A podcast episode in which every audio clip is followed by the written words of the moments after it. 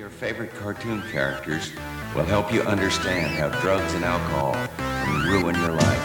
So watch the program. Talk about it with your family. The right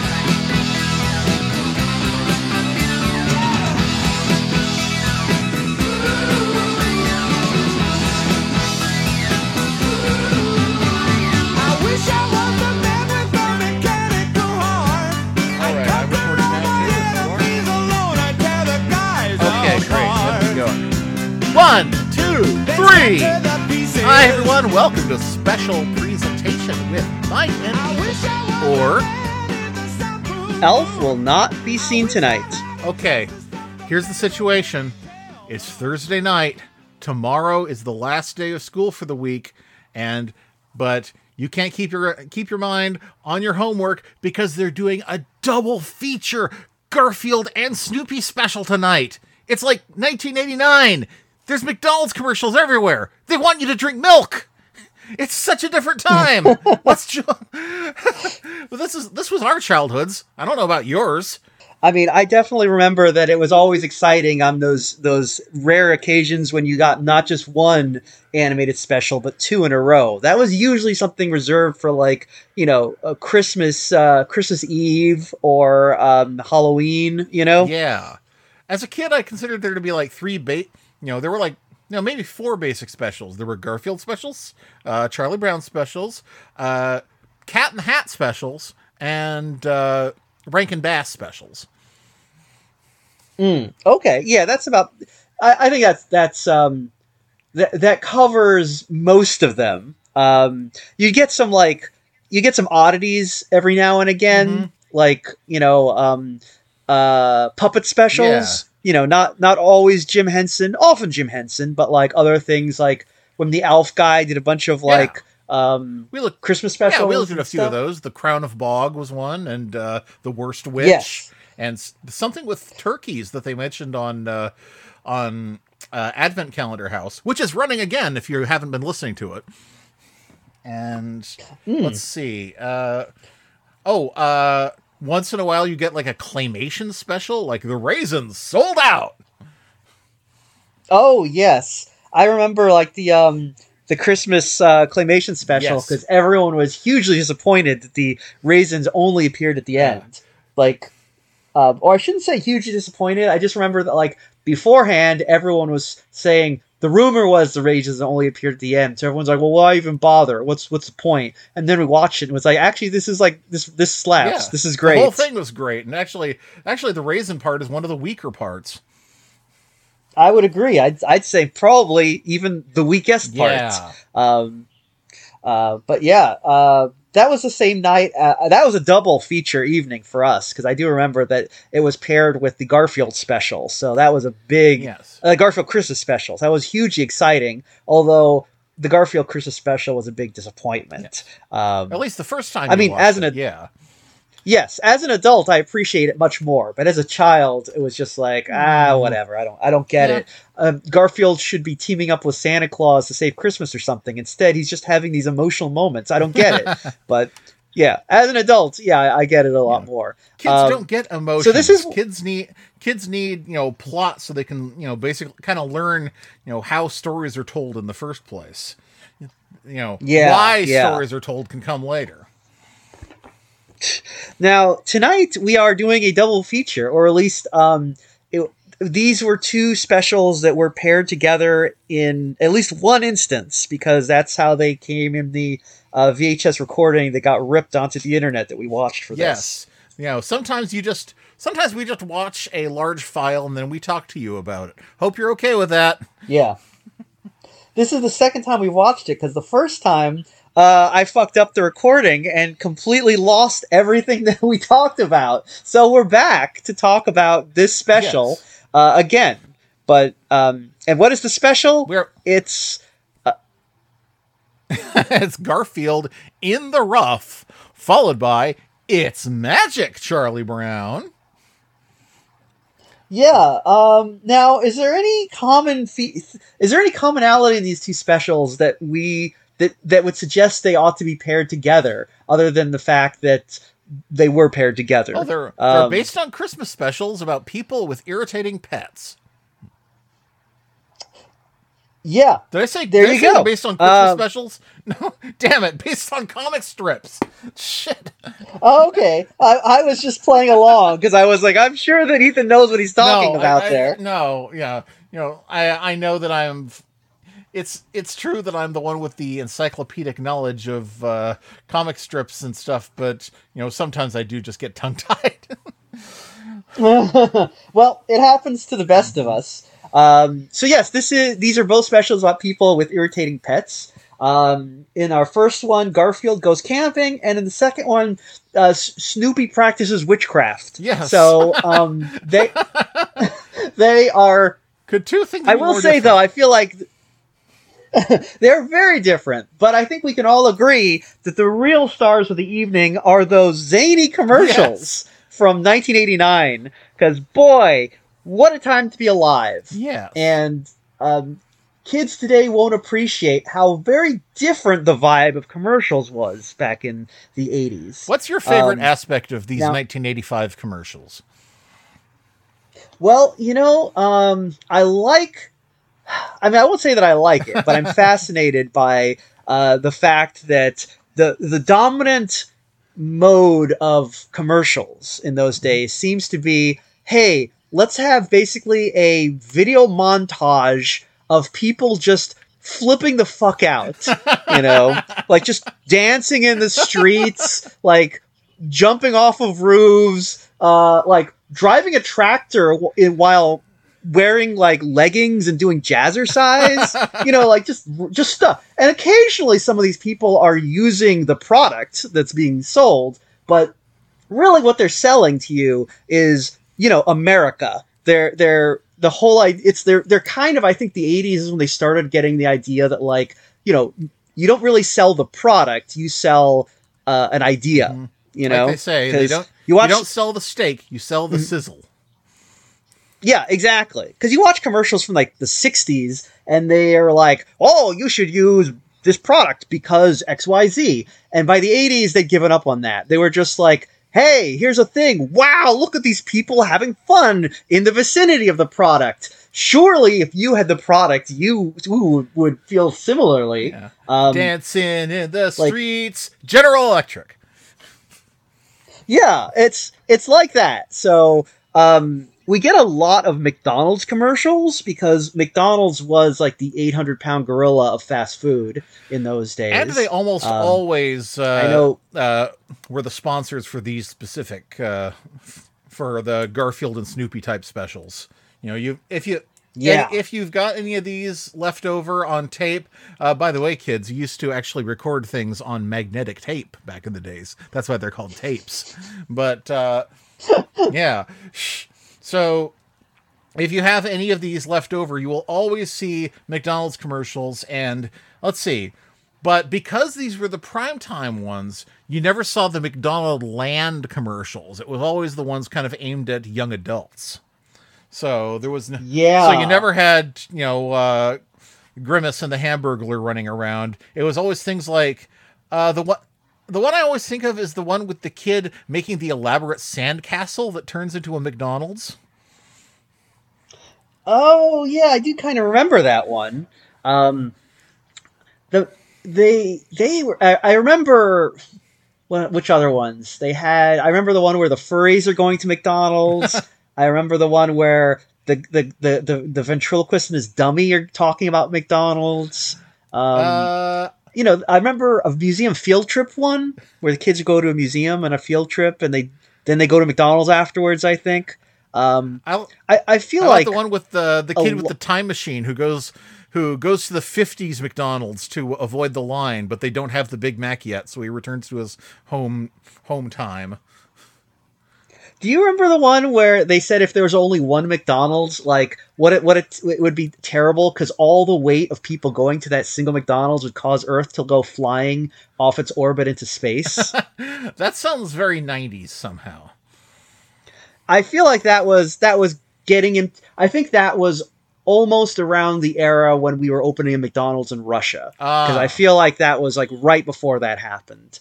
Um, but you know, the main thing I do remember about McDonald's commercials is um, now McDonald's, of course, like all long surviving corporations, changes its slogan periodically. Mhm. But if you're a child, uh, you'll always you know the slogan you associate with the with the brand is always the one that was big when you were a kid. Mhm. So McDonald's to me, I think right now is it still I'm loving it. Yeah, I don't know what the new they've one been is. but- I'm loving it for Okay. so so long now that kids would probably be stunned to hear that it was ever any ever anything else. Yeah, for me, it will always be a good time for the great taste. Yep. That will always be the McDonald's slogan to me. And, I, and I'll admit it, like watching these commercials, I was like, man, you know, I could really go for some McDonald's right now because I haven't been to a McDonald's in like, uh, I let's see, tw- like in in the past twenty years, I've been once. And that was only because, like, I think I did something really good, and my wife was like, "Okay, as a treat, we can we can go to McDonald's because you like McDonald's so much from when you were a kid." And I was like, "Oh boy, oh boy, oh boy! I'm so excited!" And I went to McDonald's and I saw they had not just the Big Mac, they had like the the biggest Mac now. Oh. They had like an insane. They had some new kind of insane Mac that was just like. You know, like I don't forget what it was. It's like eight patties, twelve buns, something stupid, right? And so, of course, I was like, "I'm getting that." That is the thing. I'm, I, you know, I'm probably not going to come back here for another 20 years. I want that thing. Give me the biggest Mac you got.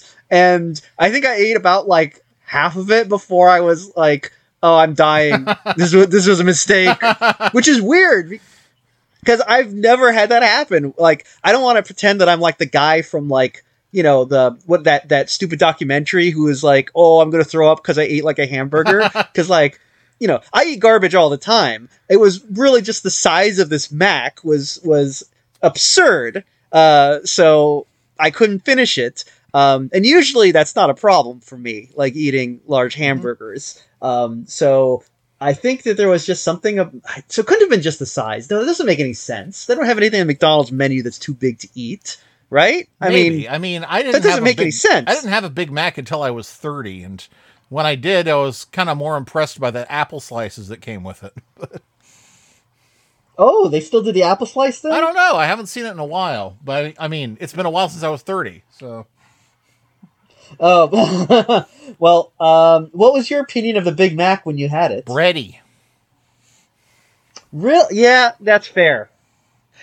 Um, I remember like when I was younger, I thought the Big Mac was a was a big deal, but um, you know, when I think about it, it's like, well, it's it's really just it's a, it's just a, it's like a usual kind of crappy McDonald's hamburger. They just put Thousand Island on it. Yeah, that's the secret sauce. I, I honestly. Yeah, you know, on the occasions when I go to McDonald's, which is usually like, you know, there's getting home too late to uh, eat anything, and you don't, and the grocery stores are all closed. Yeah, I usually just get the cheapest thing on the menu, which is the McDouble, which is just, you know, here, here's two patties, one slice of cheese, eat. I was like, oh, hey, that works. That's nice. It feels like the kind of Yeah, thing that you bring I home to your dog, but you know, it's McDonald's. Yeah, I'm actually now I'm thinking maybe I will have to return to McDonald's just because you know it's been so long. I need to return. I, I need to return to the um you know the land of my youth, Mhm. the land of my ancestors to see. Because when I was a kid, there was a time a period where apparently I I refused to eat anything other than McDonald's. So we had to eat McDonald's like every meal because that was the only thing I would eat. But I my wife is like going ew in the other room because she's eavesdropping. I don't know if this is true or not because like I don't remember these things, and also I feel like my parents just make shit up. Because also my I feel like my parents would be like, yeah, we're not going out to McDonald's every meal. Just eat the goddamn thing stuff or starve. You know. Yeah. Like I don't think they would actually indulge me. I think they just think it's a funny story, so now they make it up. Um, but um, the thing I do remember is that when I ate the McDonald's burger, I would tear the little, you know, the slice of American cheese that sits on top of the Yes. burger. You, I would tear the corners off, make a little pile, and then after I ate the hamburger, I was like, "Oh, I'm gonna eat this pile of just American cheese for dessert." You invented oh, the what a what a treat! Yeah, yeah, I did. Man, I, I should get paid for that. anyway, so the point of all this is we saw a lot of McDonald's ads in this, but I don't think the the McDonald's ads are fairly normal. You know, like Yeah, there's no Like, McDonald's I ads where you you're sh- like, oh my god, can you believe it? Yep, that just happened. Wah, wah. Yeah. Like I think even kids today who are not familiar with the tenor of 80s commercials would like watch those and be like, "Okay, I can get what's happening. I get what they're I get what they're doing, you know." Um there's no real mystery. Some of these other commercials though are kind of bonkers cuz um uh you know, there's I mean the the pet food commercials are pretty okay, you know. The pet food commercial Um, is my favorite example of how how dominant jingles were at this point. How every every commercial had a song with a narrative where it's describing what the person on the Mm. screen is doing. yeah. Yeah. Everything It's was like those true. literal music videos. Yeah, it's interesting. Commercials really told stories back then. You know, um, I, I I think now they just go for more like Dada kind of absurdity. Yeah. That's the big thing. But uh, back then, Simpsons yeah, world, you get like yes. Uh, back then, you got like an entire story with like you know um, you know the rising and falling action, the denouement, everything. Um, and these these pet food commercials, these pet food commercials, I think are more to the they're more like a montage in the sense of the McDonald's commercials where you see people hanging out with their pets, which is always fun to watch. I mean, people do that nowadays. We watch cat compilation videos. Yeah. In the old days, you just watch a pet food commercial. Um, but um, it is funny that the dog food commercial, they're like, "Oh, you're fi- my finicky friend," whereas the cat food commercial is like, "You know, you here give this healthy thing to your cat," and it's like, I have never met a dog who's finicky. That's like the opposite of what a dog is. If your dog is finicky, then you probably have to take them to the vet because that that means that there's something like like pain in the tooth or something. Yeah, exactly. I mean, my my experience with like cats and dogs is like, you know, uh, a cat will you give a cat like, okay, I ch- here's here's like a different kind of kibble, and the cat will be like, I will starve rather than eat this. Whereas a dog, it's like you need to physically restrain a dog from eating its own vomit. Yeah. So you know, it's just the way they are. I mean, no shade. Um, dogs are great, cats are great, but they're very different in personality when it comes to food. Um, but um, I think probably the weirdest commer- no, ac- oh no, there's two especially weird commercials in this compilation that I think we really need to talk about. Uh, does one of them involve a orangutan? Yes. Uh, I think we discussed this when we originally recorded this episode. Yes. We tried to talk about we we've talked about this commercial.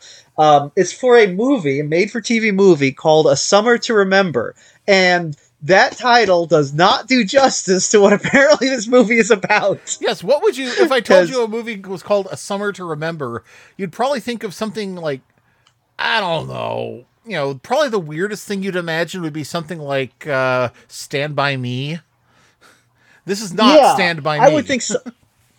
No, no. I would expect something maybe like My Girl, you know, like a like a coming of age 50s. Yeah, basically a Christmas story. story, but in the fifty, but in the summer. Yes, you know, like yes. like Ollie Hopnoodle's Um, Haven of Bliss.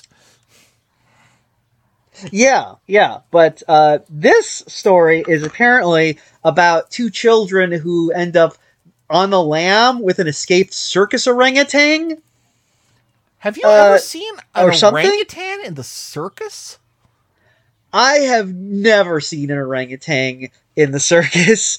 I think, um, I, I think, I don't know if orangutans really. I don't. I, I don't think it's a good idea No. to have an orangutan in the circus. I mean, orangutans are very Um, gentle, but I, I don't think they really do tricks.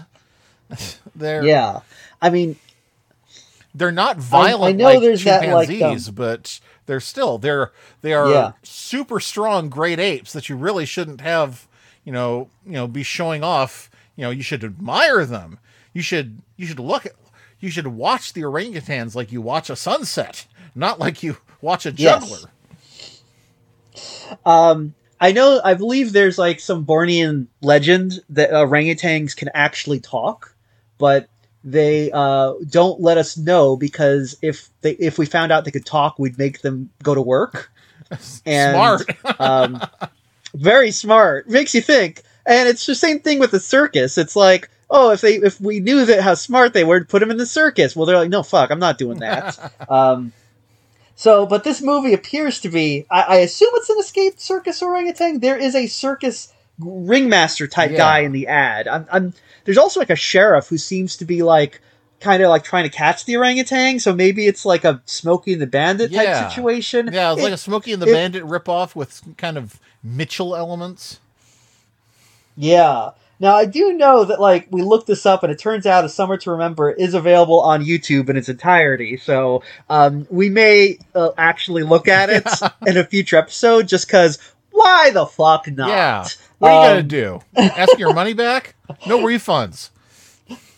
Yeah, that's right. It's like, oh, so someone's gonna be like, uh, th- "This is off uh, theme." Uh, yeah, fuck off, man. this is our podcast. We'll do what we want.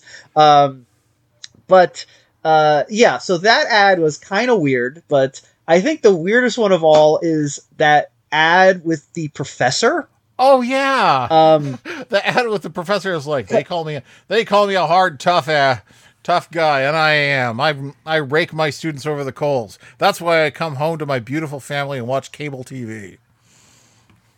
Yeah, it's so weird. Cause yeah, it's exactly that. His professor is saying like, my students, you know, say that I'm the toughest, and I they need to be tough if they're going to impress me. And then the the song is like, "You're the one we wanna please."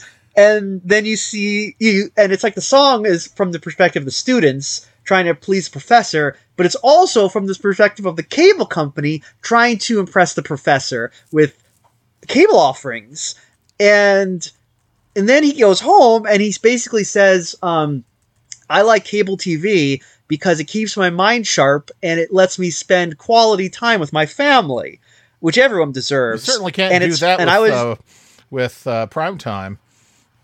no no and well that's the thing it's like those are two those are two pitches I have never heard for cable television that it like keeps your mind sharp and lets you spend time with your family because it does not do either of those things at all. In you know, 1985? like- like, well, what? I guess there was stuff like A and E. I think Discovery existed at the time. Of course, both of those are now like the you know the Duck Dynasty channel and shit like that. So, you know, yeah. See, I mean, you know, back in the, th- okay, again, kids, back in the '80s, uh, cable channels had more than one show each. So, so there was we had the Cartoon Network, but it showed a lot of them, not just Ti- Teen Titan Go, Titans Go. yeah, it's kind of weird to think about that, but there was a there were a limited number of channels. So and and in fact, they had a hard time thinking of what to put on all the channels in those days. Not like today, where yeah, like Ethan said, it's literally like twenty four hours a day. It's the Inspector Gadget Network or whatever, you know. Um, but uh, yeah, but it's like I don't think like even back then I I mean, yeah, you can watch television with your family. I don't think anyone really thought of it as like quality time. You know, it's more just like, oh, good, everyone, sh- my awful family, shut up. For thank God. That's Um, what that's and what Matt you- you know- Groening said. He said, "Why is TV so cool? It allows people who hate each other's guts to sit in the same room for years on end without killing each other." I mean, that is that is true. That is the. I mean, that's probably the unspoken uh, pitch that they're actually making here. Is like, look, it- it'll keep your your goddamn family quiet. Um, the whole thing about keeping your mind sharp is an odd one because I mean, it's I guess you know cer- certainly, but depending on what you could watch things that make you s- can train your mind i guess but nobody does that No. and even back then we all knew nobody did that um, but the whole thing with this commercial is so weird because, you know, it starts off with that whole thing with the college students, and you're expecting, oh, this is going to be an ad for like, you know, like a university, like DeVry or something, Yeah. right? Or or maybe it'll be some sort of study aid, like encyclopedias or software. Remember me? Um, or yeah, yeah, exactly, like that, like that goddamn kid. um, or I mean, or maybe even like something you would buy a professor, you know, something that a professor would use. Yes. Like I don't know. I have a yes, I'm Um, a hard college professor, and that's why I appreciate the Rubik's cube. Yeah, yeah, that actually, yeah, there you go. That's a good example. Um, so it does this instead this insane 180 into uh, into a pitch for cable television, which I mean, I guess it was a fairly new product at the time. Maybe they just didn't know how to advertise it, but I feel like it's easy. It's it's you just say like, look, do you do you like television? You can get more of it. You know. Now, and what's funny Um, is that they're they're not specifically saying, you know, I, I okay. Do you remember when you were a kid what your cable company was called? Now everyone gets it from Xfinity or Dish or something, but uh, there used to be a lot of little cable companies. No, I have no clue what it was called. When I was in when I lived in San Diego, we had Cox Cable. Then we moved to Fresno, we got we had Continental Cablevision. And the thing is, this is not a commercial for the local New York cable company. It's a commercial for cable itself. Oh, okay, interesting. Um, I guess people needed to be introduced to the concept in those days. I guess I, I Um, thought s- you know there was a time in the early '80s when cable was considered to be what the rich people had. Now just everyone uses it. Yeah. Um, maybe the same way that in the 80s it was important to introduce people to the concept of milk. Yeah, boy. So You'd think we never heard of milk. they yeah, there's a lot of uh, milk commercials in those days. And um, again, they kind of go that whole music video route where it's like a bunch of random stuff happening, and while they st- sing a song about how great milk is, um, And a kid yells at And yells how great milk yelled- is at a at a cat sitting peacefully in a yard. yeah, yeah. It's like, oh boy, what a what a time to be alive. Kids today don't know what it's like. I mean, I don't think I don't know if they drink milk anymore. Uh, Does anyone drink milk? uh, probably uh, they probably have uh, lactose free milk, or almond milk. Oh, that's true. Everyone's everyone's drinking the everyone's drinking the fucking almond milk and the oat milk. See, put the milk council out of business. Good job, kids. That's the end of America. Or they're putting it on their raisin bran with two scoops. oh, that's right. You know, you know that kid. He always comes back to his two scoops. Yeah, yeah. Um, he he. This kid in a motocross thing is, you know, he's so hungry for the raisin bran that he just had. He ducks out of the race to go get another bowl. He turns back. he, t- Yeah, it's he uh, goes in that is- reverse. uh, I expect Lakitu to dive drive down like eh, eh, wrong way. Yeah, it's one of those things where it's like at that point it's like kid i think you have a problem you're a little too into the raisins. raisins. uh so gotta have the raisins This kid eventually Um, turned into the Fresno Nightcrawler. Too many raisins. Oh man but uh uh so these the, uh, were there any other commercials that were any uh of interest in this or was that the majority of? Uh, i'm trying to remember I think that's the those are the ones that stuck with me the most. And Right. no, I'm tr- So- I can't really. so i Oh, uh, oh, what about this peppermint patty commercial? oh well it's appropriate because we are watching a peanut Yeah. special I don't remember Um, it being called extra peppermint patty. No maybe that was uh that didn't last No. long it was too peppermint Oh, there was too much peppermint. It just made your mouth feel like you'd you'd bitten down on uh, dry ice. Yeah, I mean they they only had it for a little while. Several kids died, so they had to recall it. It was just too the, the the York sensation was just too much. They couldn't handle it. Oh man, Oh, the Ti- they're tiny. the the Crayola commercial. Oh yeah, um, so that's that one's cute. Yeah, it's you know. You know, it's uh it's um, the kid wondering, you know, what am I going to get for daddy for his birthday? And the unspoken, you know, they don't actually mention that, you know, I don't have an income. What am I supposed to do? yeah. So this girl instead she gets Crayolas and she makes her dad, you know, a, a, a picture, which is very sweet. Yes. It's very cute. Um, it's also, I mean, it's as sweet as a commercial can be because you know you're being sold a product, Yes. but it's um, it's just. It's it's kind of um it, again there are two kinds of commercials. Most of the ones we've seen have been just the video montage. This is the other kind where it's like an entire story being being told to you Yeah. uh, in like 30 seconds. yeah. And it's like, oh, this is actually like the, the and you know that's the thing with with these old commercials. You watch them and it's like, oh, they're so much better than the actual programming that we used to get. you know, because you know you're watching in the old days you're watching Mandrake on TV and it's like, oh, commercials, and you're like, oh, thank God, here's something that's going to entertain me. so, yeah. um, Thing is, these commercials, at least the ones with a narrative, they actually they actually kind of do the whole save the cat thing where it's just like got a problem, something changes, the world is different afterward.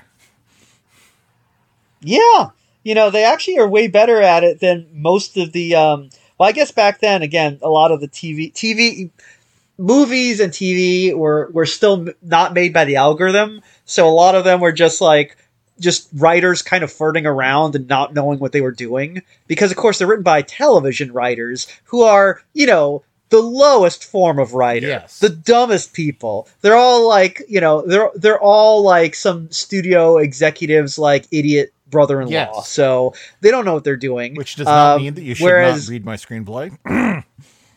Yeah. um, but you know, the guys making commercials, they're not, they they are being held to standards because they got to move a product, and if they don't move enough, I don't know, um, cable television, cable concepts, they don't move enough milk, they're gonna get their asses canned. You know, you all watch Mad Men, you know how it is. So okay, um, okay, how's th- this? this Two scoops of plump, juicy cable. it's like I well, you know what? I would I would believe someone running away in the middle of like a uh, sports game to go and watch their cable. Yeah. That actually makes sense to me. I I would buy that. That I would do that. You're like, oh you shit, know? turkey television Um, is on on Nickelodeon. Yeah, I mean, but for Raisin Bran, probably not so much. Raisin Bran. Um, Look, honestly, but- I like the non-raisin bran better. oh, I didn't know they made non-raisin bran. Yeah, just look for a cereal called, you know, all, you know, bran. It's bran oh, flakes. yeah, I guess that make that does make sense now that I think about it. I guess I just don't they make marshmallow I mean, bran? You know, they do. No, why don't they? Oh, that's a, that that's a good point.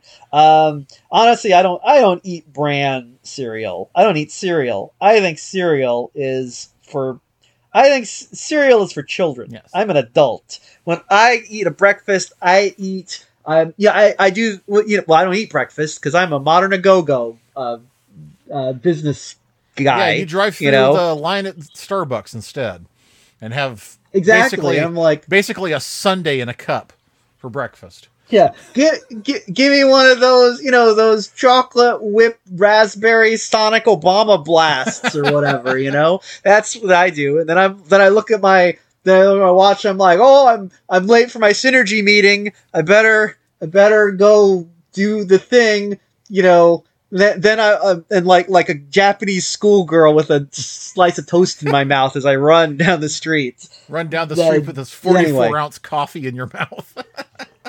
Yeah, yeah. I actually, uh, I actually had one of those Starbucks. Um, what do you call them the other day? Fraps, Uh, frappuccino. I, it was, yeah, no, it was like um, it was like a food. It was Oh. like a um, it was like a, a yeah, Croissant. it was a yeah, it was a wrap. Hmm. It had egg, egg white, feta, and spinach. And I don't usually eat at a Starbucks because I consider that gauche. Yes. But um, you know, You're but right. we were. I was with. Yeah, but I was with some people, and I was like, I was like, oh, God, I'm I'm dying of hunger. I need to eat something. So I was like, give me give me that ten dollar wrap. Give me that extremely reasonably priced food item right there. B- being sarcastic here, and uh, you know what? It was actually pretty good. So, um, uh, if if you're ever in the market, if you're ever forced to go to an overpriced coffee place for food, try this. Try the egg white feta and spinach wrap at Starbucks.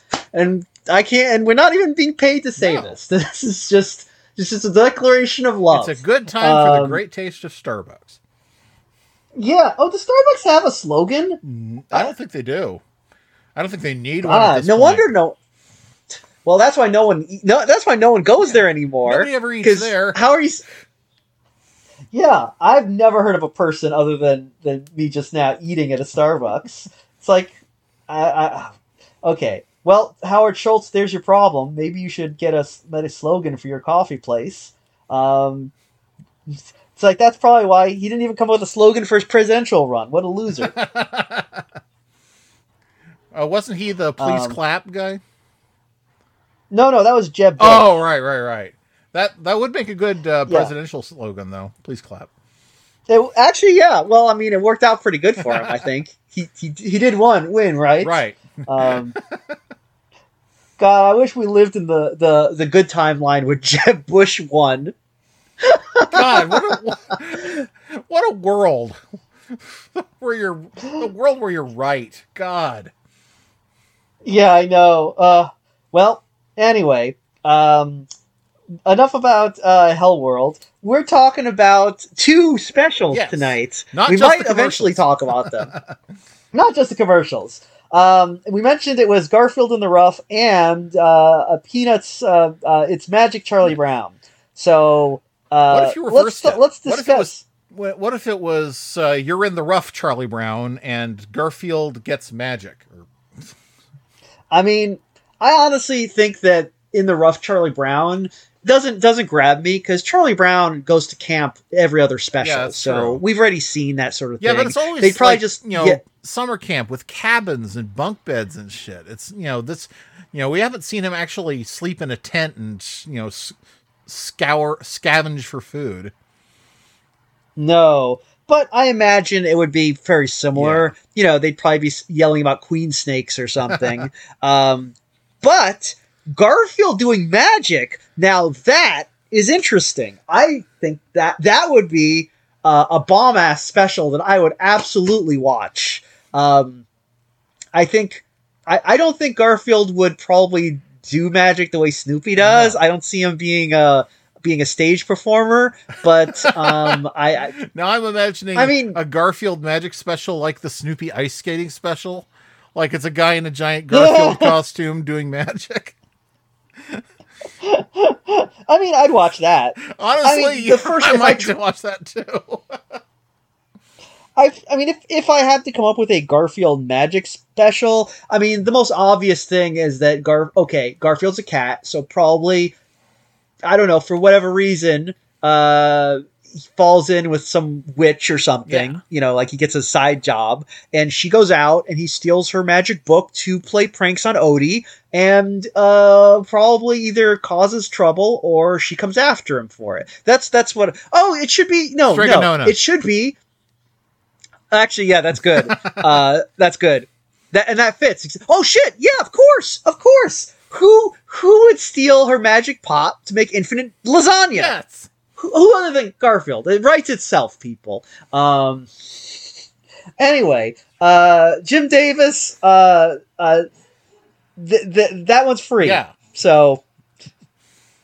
Uh, but yeah, uh, but unfortunately, we don't live in the world where we get either of that those specials. We got uh, Garfield instead goes camping, and um, uh, I guess uh, I guess as Garfield specials goes, wh- how how where would we place this in the hierarchy of Garfield specials? I think it. Um, I think it's actually relatively mid to low tier. I'd agree. I mean, there's nothing wrong with it, but Yeah. It's Garfield just kind of, specials you know- themselves are already pretty high tier just by virtue of being Garfield specials. Yeah. Like this one you watch and it's like it's fine, but it's there's not a lot to it. What basically if we tell you what's happening, the plot, which is two sentences, you'll know everything that happens because it's like Garfield goes camping and a panther escapes the zoo. You know the entire special. Yep. It's it's pretty much yeah. So the Um, individual gags are but- kind of the important part. Like before Garfield knows that they're going camping, when first of all we start out with the whole thing in black and white, and there's a little message saying, "Please do not adjust your set. All the color has gone out of Garfield's life." Yeah, I mean uh, that's kind of that's kind of amusing. I like that. um, so they they're you know they're not they're they're the the jokes are not bad or anything. They're fine, but you know it's just uh, there's uh, they have um, I do like when yeah again when Garfield is like doesn't know they're going camping and and is imagining all the places that he might go including Hawaii, which he's done in the past. He, he imagined going to Hawaii and Garfield in Paradise. Um, in fact, actually, he some girl comes up to him and is all like, "Oh, the volcano's erupting." Someone needs to save my village, and it's like, oh, you're just fantasizing what actually did happen to you when you went to Garfield Yeah. in Paradise. when you went to Garfield in Paradise. Yeah, the name of the the, the, the island was Garfield well, in boys, Paradise. here we are at So the name of the Garfield in Paradise. Pretty specific, huh? Yeah, Garfield in Garfield in Paradise. um, but um, it was uh, uh, actually that explains probably is like Garfield's like, oh, that's right, that's why I don't I don't want to go to Hawaii. I, I tried that already, didn't go well. Um, and then he does imagine tr- going to like Mexico, getting beat up by some you know Senorita's brother, um, and um, also going to Venice and being a gondol- gondolier. Yes, Um, always for the same green cat that is clearly supposed was clearly supposed to be Arlene, but then uh, Jim Davis was like, "Hey, it doesn't sound like Arlene. That can't be her." So they made her green. Yeah, uh, which again remains probably one of the funniest and strangest pieces of Garfield lore, which is saying a lot because there are a lot of strange and funny things about Garfield and Jim Davis. Um, did you know that like you can't find Babes and Bullets online Oh, anymore? really? What happened to it? Yeah. Uh, it's been scrubbed. Ooh. You just can't find it. I mean, maybe you can pirate it, but like uh, the rest, but like uh, you can still find Garfield's Nine Lives if it's done in chunks and like filmed, like someone just aimed uh, uh, their camera at a television so that the sensors don't, you know, catch it. But uh, Babes and Bullets, yeah, we couldn't find it. I was trying to show it to my wife to explain to her what a Garfield special looks Hmm. like. Uh, But did you try looking on Tubi? I think they have all the Garfield specials there.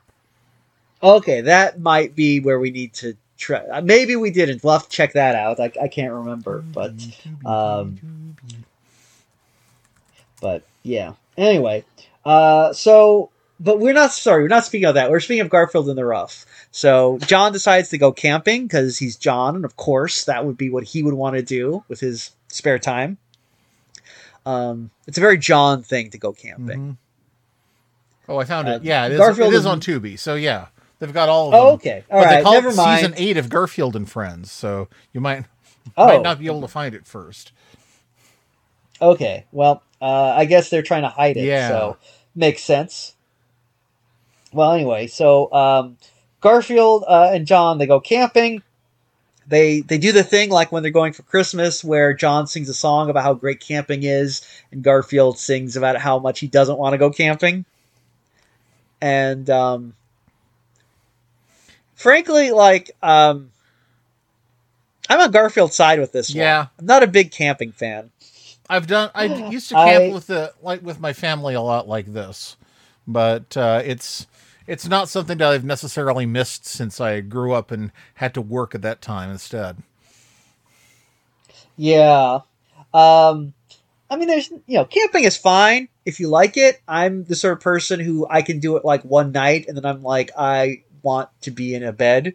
I want to be with like the the mod you know, I mean I'm I'm a mo- I'm a modern 20th century guy. Um we left the caves a long time ago. We don't need to go back.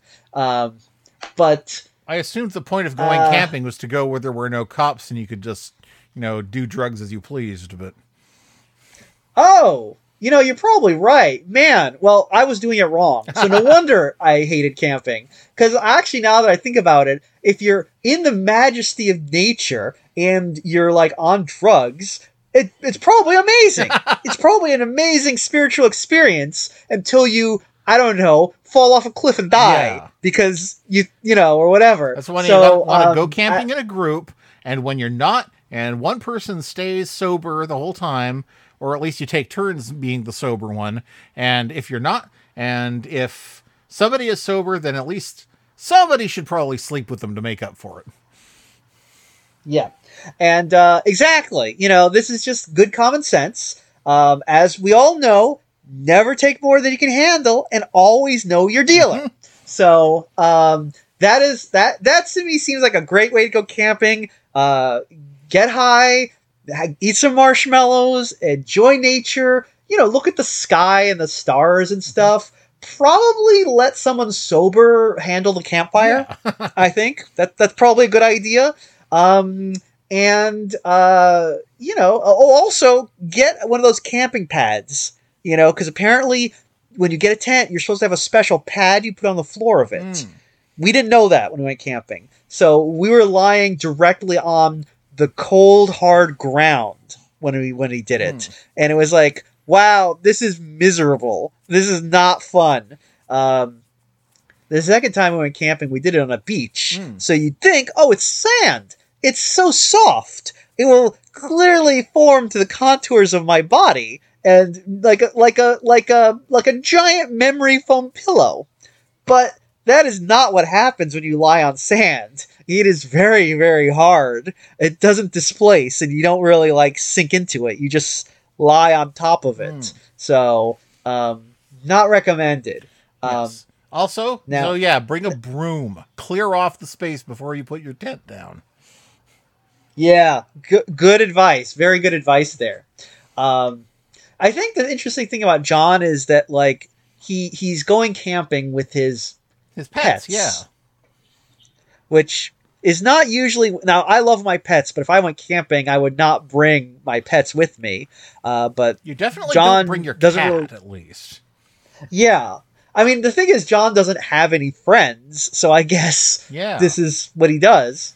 Um, but it makes you think really when you see it. It's like, oh, okay, yeah, I guess this. The the Rangers take this in stride because he does encounter some Rangers when he Yes. first arrives in the campground yes. area. One voiced by George Wendt. That's right. Um, so big celebrity get it's Norm from Cheers. And uh, wait, which one does he play? I think he's the shorter one that looks kind of like Doc Boy.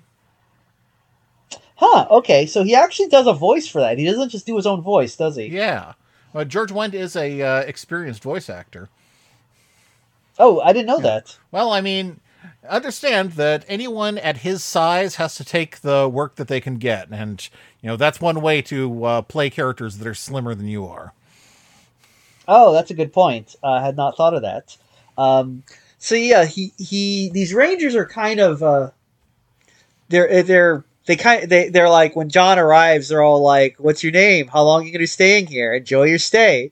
Um, and they and and they're like, "Watch out!" He's like, "Oh, are there any bears in there?" No, we don't. We only have like an, a beaver with an with a bad disposition. So this is a bear-free forest, um, which makes you wonder why they have rangers at all. But Well, I, well, Rangers aren't Um, just there to uh, you know fight off bears, are they? Well, I mean, I mean, if they're D and D Bear wouldn't lie Rangers, that's one thing, but Yeah, well, I guess there's a question. Is like I think we might have discussed this. What what do Rangers do it, exactly? well, they are a kind of, of a- cop, aren't they? They well, yes, they are. Um, depend now. It does depend a little bit on whether we're what which park system we're talking about, because national parks has both law enforcement rangers and interpretive rangers. Uh, difference being the law enforcement are yeah the cops, and the interpretive like teach kids about pine cones and stuff. And that's Um, what you did. Now, that's what I did. Now, I was part of California state parks, and California only has law enforcement rangers. So if you are a ranger in California state parks, you're a cop. The people who do interpretation were called uh, interpreters, which you know whatever. And everyone called every, every person who came in off the street was like, "Oh, are you a ranger?" They just thought we were rangers, and it's like, sure, whatever, Yeah. fine. Uh, but um, but you know, if you want to get technical about it, uh, now th- I- I'm not sure whether which state Garfield takes place in, or whether this is a national park they're going in. These rangers are shown to have guns, so they do have law enforcement capabilities. Um, so so we know that much about them. Um, and though they're not very good at it, No, because because Garfield has to save the day. But uh, the the main thing is there, as we said, there's a panther who escapes, and the panther is uh, loose in uh, the park, and they're gonna. That's gonna be a problem because there's a panther loose in the park. Um, Panther Park.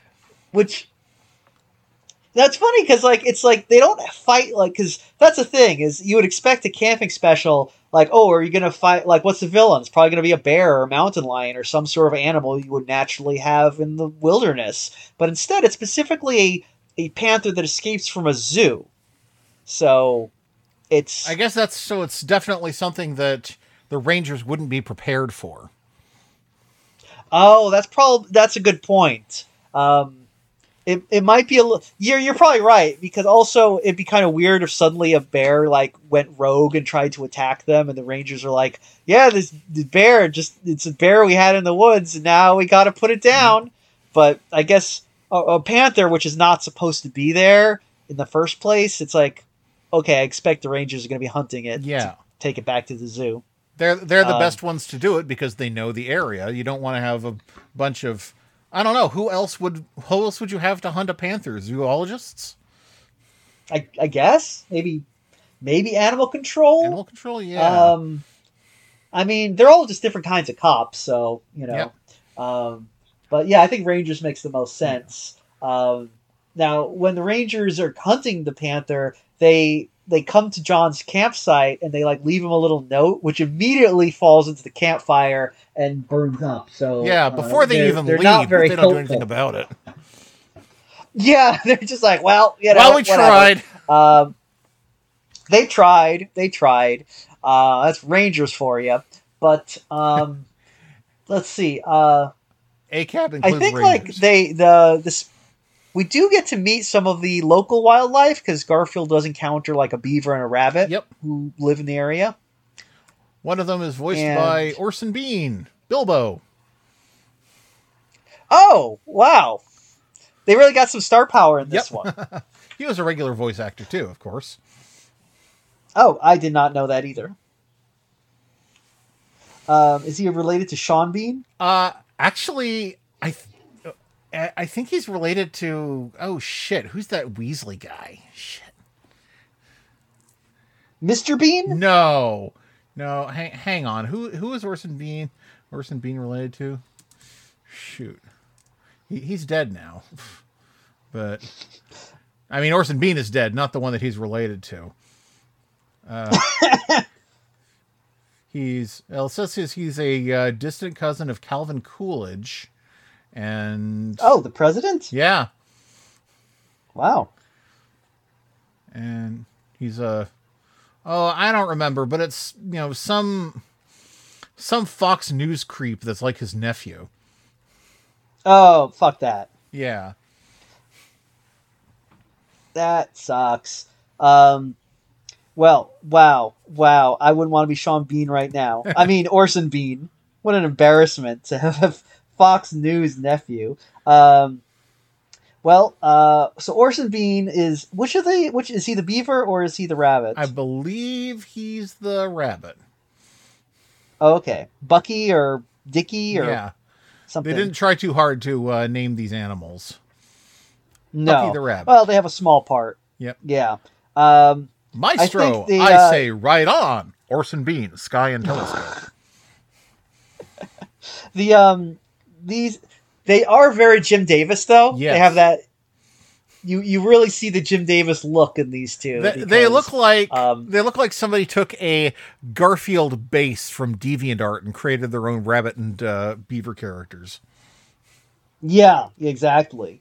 Um, it is funny because then they're just. I think when they're describing the panther, the beaver is all like, "Oh, what that panther did to a friend of mine is beyond, you know, be indescribable." And then it looked at me like it's going to be me next, and then they continue talking, and it's like, "Oh, you know." They really gloss over the fact that this beaver saw like you know one of his friends just get like mangled to death yeah but but I, I guess they don't want to call too much attention to it because you know it is a children's special. right Now, um, trying to think like uh, the panther. When we see the panther, it's like, is it rotoscoped? Uh, no, but it's uh, it is animated in a slightly different style than the rest of the movie. Yeah, it's kind of like in that weird shaky style. I feel Yeah. like you know, like It's not quite. Um, it's it looks like they put more effort into it, but it still looks kind of like it uh, came out of a How to Draw Animals book. Yeah, it's got that like um, you know, it, yeah, because it even looks like it's got the the pencil sketching Yeah, on it. it really like you can like almost see the circles. it really looks like that Calvin and Hobbes strip where it shows a three-step way to draw a uh, very realistic tiger, and Calvin goes, "I could draw a better tiger than that." Yeah. um, it is like I guess they wanted to make it look more threatening because it is, you know, not really in the, the standard Garfield style. It's slightly more realistic, and I feel like they tried to make it move more like an actual Panther too. Although, you know, for given value, this is like limited television animation, so Right.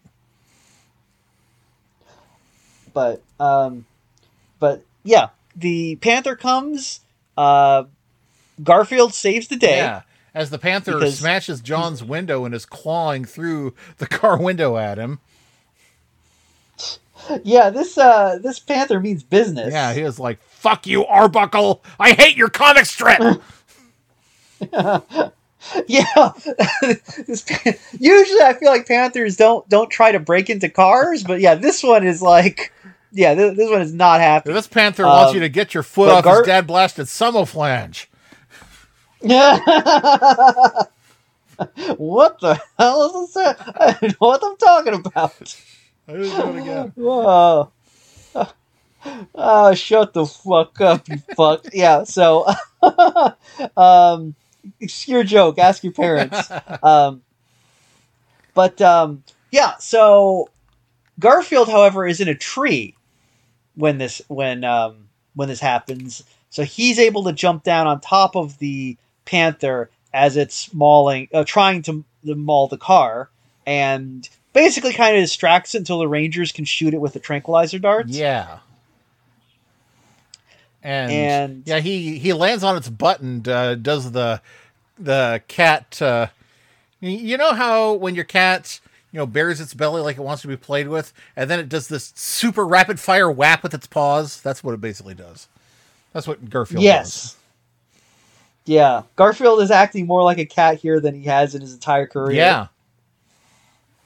He fought like a cat. Um, Man, it pays off. Yep. It works. He works. He stops that. Uh, he saves Jon and Odie. Yep. Um, just in time for the uh, yeah. Rangers to uh, to nail the Panther with a trank dart, but that happens as it's got Garfield cornered against a tree and it's about to you know slash that you know delicious orange belly open and spill the guts, but it gets yeah. just barely close enough and just kind of boops him in the tummy before falling asleep. And I think does Gar does Garfield say that it's a nice touch when that happens? I, I think that's the most literal nice touch he's ever had. Oh, oh, he meant to. You're right. It's literally uh, the nice touch. Um, because he got pet. Um, I was kind of expecting Garfield to do the nice touch earlier in the special when they watch a sunset. Yeah. Nice touch. Um, yeah, but instead he does it here. Uh, does I don't think Garfield does his other catchphrases. We don't hear about anyone getting drug into the street and shot. um, no, no one's bones need to knit in this one, so um, we, we don't get any other classic Jim Davisisms. But um, I guess like um, as specials go, this one. Um. Well, Garfield saves everyone. Yes. Uh, Garfield usually, gets a chance to I- I- shine for once. So that, and that's Yeah. unusual. Yeah, yeah, Garfield is a hero in this one.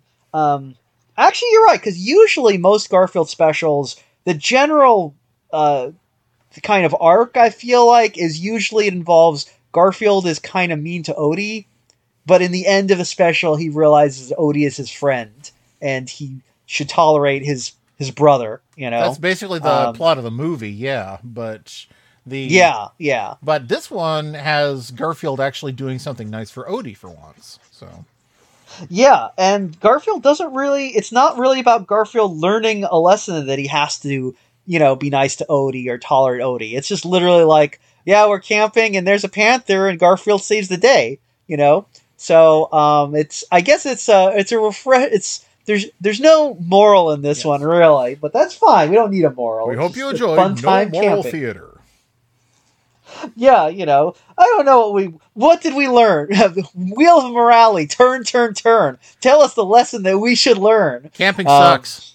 But yeah, well, that much that is true. I didn't even I didn't need Garfield to tell me that. Um, what do you need Garfield to tell you? What lessons would you never learn without Garfield? Well, um, I would have never learned about lasagna because honestly, I've had it, and it's like I feel like it doesn't really um, doesn't really stack up to how much Garfield plays it up. Hmm. So, if you were the creator of Garfield, what would you make his favorite? What would you make his favorite food? Um, obviously the Garfuccino. Oh, of course, of course. How could I be so stupid? um, you know, yeah, the Garfuccino and the pizza shaped like Garfield's face. Those are his favorite foods, as we all know. Or uh, if unless we're watching Garfield Gets Real, when it, where it's hot dogs. yes. Let's um, not forget Garfield's love of hot dogs, hot dogs and black Yeah. coffee. Yep. That sounds I will say, I think uh, lasagna is a fine thing. lasagna is a fine thing for Garfield to love because it's a funny word, you know. So that's fine. I'm just saying, when I had lasagna for the first time, for the first time for real, I was like, oh, I, I don't really, I don't see why this is the one that he likes. I mean, almost any other pasta dish is better, but you know, not a big fan of that weird soft cheese they have in it. You know, the ricotta. that? Uh, Hmm. that's it. Yeah, not not a big fan. Um, but you know, it's not bad. It's not like I've ever had a bad lasagna. Yeah, Um, I've had a bad You know. lasagna, but it was it was one I made myself. oh, what what happened? What did you? Uh, What did you I, do? I did the. I thought it was the noodles that you don't have to cook, but they were the kind you have to have cooked first. So it was crunchy. Oh, you mean like you thought they'd cooked while they were baking? Yeah, because there are there are a brand of lasagna noodles that do that, but I didn't realize they didn't all do that. Oh, yeah. Actually, I didn't realize that either. So um, that seems like an honest mistake to make, especially because I mean, with most pasta, yeah, you cook it once. Lasagna, you got to cook it twice. Yep. What's up with that? Well, I Oh, just I just God. did that today when I made mock apple pie. Oh. Oh, is that the one where there's no apples in it? no apples at all. It tastes like apples. Dun dun dun dun. What's what's in it if not apples? Oh, I'll give you three guesses. It's something you can get at I feel any like we've talked convenience store. this before. uh, any convenience store has this product. Yes, and grocery store too. And it tastes like apples, but it's not apples. right. Okay. Is uh, can I can I ask uh, a question? Sure. Can I ask questions or do I just Go ahead and ask. Well, you said three. Yeah. Okay. Is it a fr- is it a fruit? No.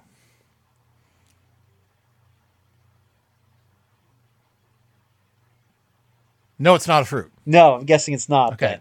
I guess you didn't get me. Oh, sorry. What did you say? I said no. Oh no. Okay, so it's not a fruit.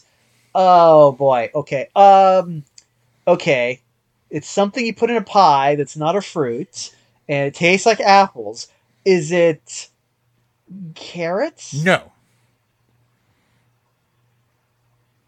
It, it's not carrots. No. It's- Okay, it's not carrots. Is it?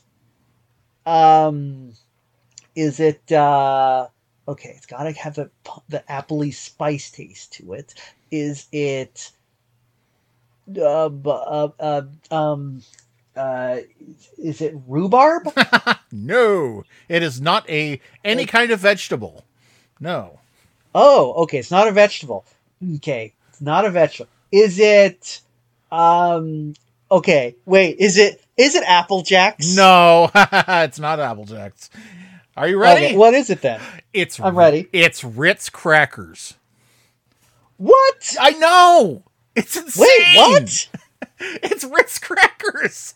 You boil Ritz crackers in a sugar syrup, and it turns into basically apples. You add a little bit of lemon juice to make it tart, and add cinnamon, and it tastes just like an apple pie. What? Okay, that is Black- not what I. It's black magic. Wow, that is unexpected to say the least. Um, I'll tell you when you're older. it's Ritz crackers. What do you mean in what? Oh my god, she didn't hear any of the conversation. Now she's like, I wonder what the ingredient is. It's Ritz crackers. In what? Well, why are you asking what what if you don't know what the thing was to begin with? Apple pie. I'm leaving all this in. Uh, anyway, um, yeah. Anyway, so um, anyway, wow. Um, how was it? Uh, it's fantastic. It's one of my favorites. I'll bring it. I'll bring one next time I see you. All right. Well, I look forward to that. And try some of this Ritz cracker pie. Ritz cracker papple cracker papple pie. Yeah, fa- favorite. You know, favorite made from crackers by crackers. it does. It does seem like a very. It does sort of seem like sort of thing that crackers would make. Now that you mention it. Well, it's a. It's a. Uh, it's from the Great Depression when it was harder to get fresh apples. Oh, makes sense. It's funny to think that Ritz crackers were so much easier to get, though. Well, they didn't spoil. You probably had them sitting in your uh, in your cupboard. oh, that's a good point. Well, we should got to I guess we all got to get used to it again since hard times are coming. Yep. You know, uh, I'm sure we'll all be eating Ritz crackle pie soon enough. Crapple pie. Uh, anyway, um, but for I forget why we were talking about Garfield or why we're talking about Ritz Crapple Pie, but Garfield. Um, so anything that uh, else that we should say about Garfield Uh, uh, in the rough? Garfield. Uh, let's see. What, did we leave anything? Oh yes, this is the one that has our old logo. Oh, that's right. That's right. It's got um, uh, Gar- uh, Jon singing with Garfield and Odie. Yeah, Jon playing the banjo in his pajamas at the campfire while Odie and Garfield sing and dance. Well, they they howl and dance as as he plays the song "Camping Is My Life." And you know that's another one of those specific kind of Jim Davis isms. I think it's like you know I've never heard anyone say "blank is my life" as much as Garfield does. That's true. I've heard, you know, blank is my business, blank is my middle name, blank is my life is yeah, more unusual, I think. I mean, if you, I mean, if you really love pretzels, you don't go "pretzels are my life." But no, no. For one yeah, thing, I, your I- mouth I think is you're too right. I think that's swollen from pretty all the much salt to say that. My life. I'll tell you, Ritz Crapple Pie is my life. um, yeah, no, I think, um, yeah, that's definitely a Garfieldism. Um, I think so. I guess what should we take away from Garfield in the Rough? This is a, um, uh, oh, uh, I guess we forgot to mention there is a, um, they they do have a nice song in this. They have the Run Run song. Yeah, the the song that goes run, run, run, run, run, run. I'm scared. Run, run. I'm scared. Run, run. Afraid. Run, run. Afraid. Run, run. Afraid.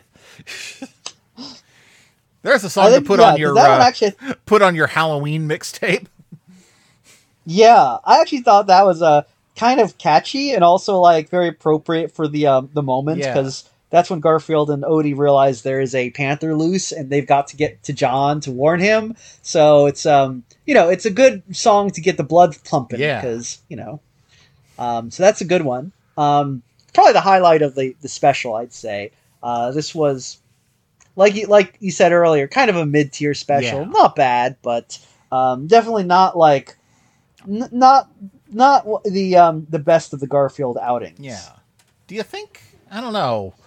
How would you rank the Garfield specials? What do you think is the best one? What do you think is the worst one? Um. Well, I would say the best is obviously Garfield in Disguise. Mm-hmm. I think I, I, would that's, agree. That's pretty.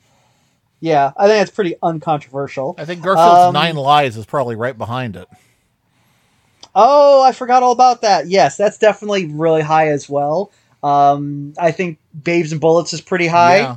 Um, uh, Garfield's Christmas is a is a good Oh, one. yeah. Um, trying to think. Like, I mean, probably low. Maybe it's hard to say that like one is the worst because yeah, they're even the even the the bad ones are fine. Yeah. you know. yeah, Um, I th- I would almost say that the Garfield Thanksgiving might be the least good one. Or just like it's I was it's the one where the less yeah. it's the one where the least happens. I was thinking that as well. It's like there's nothing wrong with it. It's just kind of, you know, it's it's like there. Um, Mm-hmm. and you know it's like and it's always paired with the Peanuts Thanksgiving special, which is so iconic in the whole the whole uh, popcorn and jelly beans uh, dinner scene. Yeah. Um, the Garfield Thanksgiving is also, I think, it's basically just like grandma shows up and saves the day. Yeah. And it's kind of like, oh, grandma. Yeah, you know, that character that we all know and love? Gar- grandma, you remember her. And it's like, yeah, I mean, I do remember her, but like, she's, you know, she's not exactly iconic. I think and she was plus, very. it's like, I think she was very popular from the uh, Christmas special. I mean, I, I can see that. Um, and it is also like a the Gar- the Thanksgiving one is a weird one because it's Jon and Liz kind of having a date. Yeah. Which, you know, I know that they are dating now in Garfield canon, but like that still feels weird to me. Yeah, you it know? is. It is strange, especially knowing that. I mean, Liz has a family. She didn't go home for Thanksgiving. She she blew off her Oh, parents for for Jon. Yeah, the whole idea of having a Thanksgiving date is rather odd, Yeah. to say the least. It's not like you know, it's it's not really a holiday for couples. Yeah, it's not Bugs Um, Bunny's Thanksgiving date. It's Bugs Bunny's Thanksgiving diet. We all know that. Yeah. Like I feel like this the the plot is really more of a thing of a Valentine's Day plot when it comes to Garfield's Yeah. Thanksgiving. Um but um yeah, it's it's really yeah, that's probably the weakest of them. Um I think cuz the other ones I can think of, I uh, you know, Garf Let's the see, one the where only ones that Garfield we haven't watched on the epi- on the podcast yet are Garfield Goes Hollywood, Garfield, and Garfield's Feline Fantasies. Um, so I don't know the Feline Fantasies one. Garfield Goes Hollywood is where they is amusing because it's got some it's got some funny bits in it. I remember that. Oh, and Garfield on Um, the Town. Oh, that one is that was decent. That's the one where Yeah, we kind of that- get Garfield's Yeah, I put that higher tier than this one because that's the one where that's the one that has Garfield's basically origin story. Yeah, yeah. Um, that one I remember as a kid finding kind of upsetting. You know, um, just because it's. I mean, it's not like actually upsetting. It's just kind of like seeing, you know, the thing where Garfield's family basically tells him like, "You don't belong here. You're you're a house cat. Yeah, you have just go go back to you know go back to Jon and Odie. They're your family now." It's kind of hard to watch yeah, as a kid. is. Um, um, but you know, but I think that's probably what makes it so good is that it's got like a little bit of that. You know, it's a little bittersweet, and you don't you don't see that a lot in Garfield specials. They're usually just you know straight up like, oh, we're having fun. Um, yeah, so I'd say yeah, the Garfield Thanksgiving is probably the weakest of them. Yeah. Um, eh, of course, we're not counting Garfield the movie. That's That's not- totally different. you know. Yeah. And of course, Yeah. uh, the Garfield uh, CGI trilogy is its own magnificent weird beast. Yes, yeah. Uh, I don't. I don't even know how we would compare that. It's so oh, its own thing. Yeah. I mean, Um, you can compare them to each other. Garfield's Fun Fest is easily the weakest one because it's the one where the least happens. And Yeah, You know- it's the most normal of the, that trilogy. and I think and I think Garfield's Pet Force and Garfield Gets a Life are equally bizarre, but I would have to give the edge to uh, Garfield Gets a Life just because it it sets up this whole world of Garfield living on the comics page in such such a you know un, uh, indelibly insane way. And the Yeah, and it just sets you know knowing with the context of that movie it makes the other two so much weirder yeah. Like I'll say this: like Garfield's Fun Fair is pretty. If you did not watch the other two movies, Garfield's Fun Fair is pretty average and seems, you know, doesn't really like nothing would flag it as weird to you because they don't mention the things in their universe that's so insane. Uh, Garfield gets real, or Garfield gets a life. I, I, is, is it Garfield gets a life? garfield's pet force or oh, so no, no, the other one, the first one. oh garf oh yeah garfield gets a life yeah Okay, Or garfield gets, Garfield real, gets a it. life. garfield gets a life is the Oh, Garfield Gets Real. the famous jon dancing scene oh we haven't watched that one yet either Oh well, there we go. We got something to look forward to. Yeah. Okay, so Garfield, Garfield uh, gets gets real is insane, and in like you said, and in such a way that you would not think that it would be able to top it. But Garfield's Pet Force does add additional lore that makes it even more insane. Um, and it, uh, you know what? We've discussed those both previously on the podcast, so go look up those episodes because Yeah. we don't have time to get into them again right now. But you will. I mean, hey, if you if you like Garfield, and I'm assuming you do if you're listening to this podcast, Why would you will not want to miss the the the you know the most insane uh things. Yes. Like It's in our um it's in our top 10 for a very good reason. Yes. Um, but, uh, and also, uh, a small thing before we finish out talking about Garfield. Um, who does Seth MacFarlane think he is? Calling out Gar- Garfield's nine lives and, and, uh, telling Jim Davis to stay in his lane?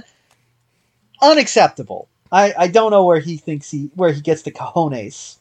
Um, yes. cause, do not uh, add context to this by uh, going back to the episodes where Mike tells Bill Watterson to stay in his lane.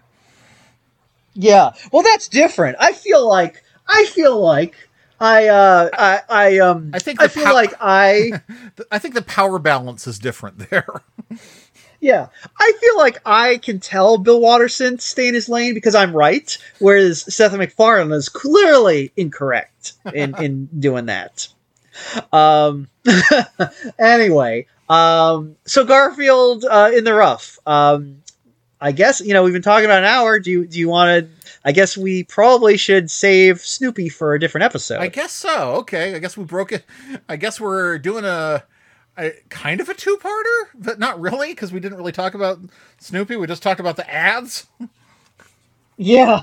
Well, uh, join us next time when we talk about um, Snoopy gets magical. Well, yes, we talk about the long-awaited uh, animated adaptation of the of the Game Boy game Snoopy's Magic Show.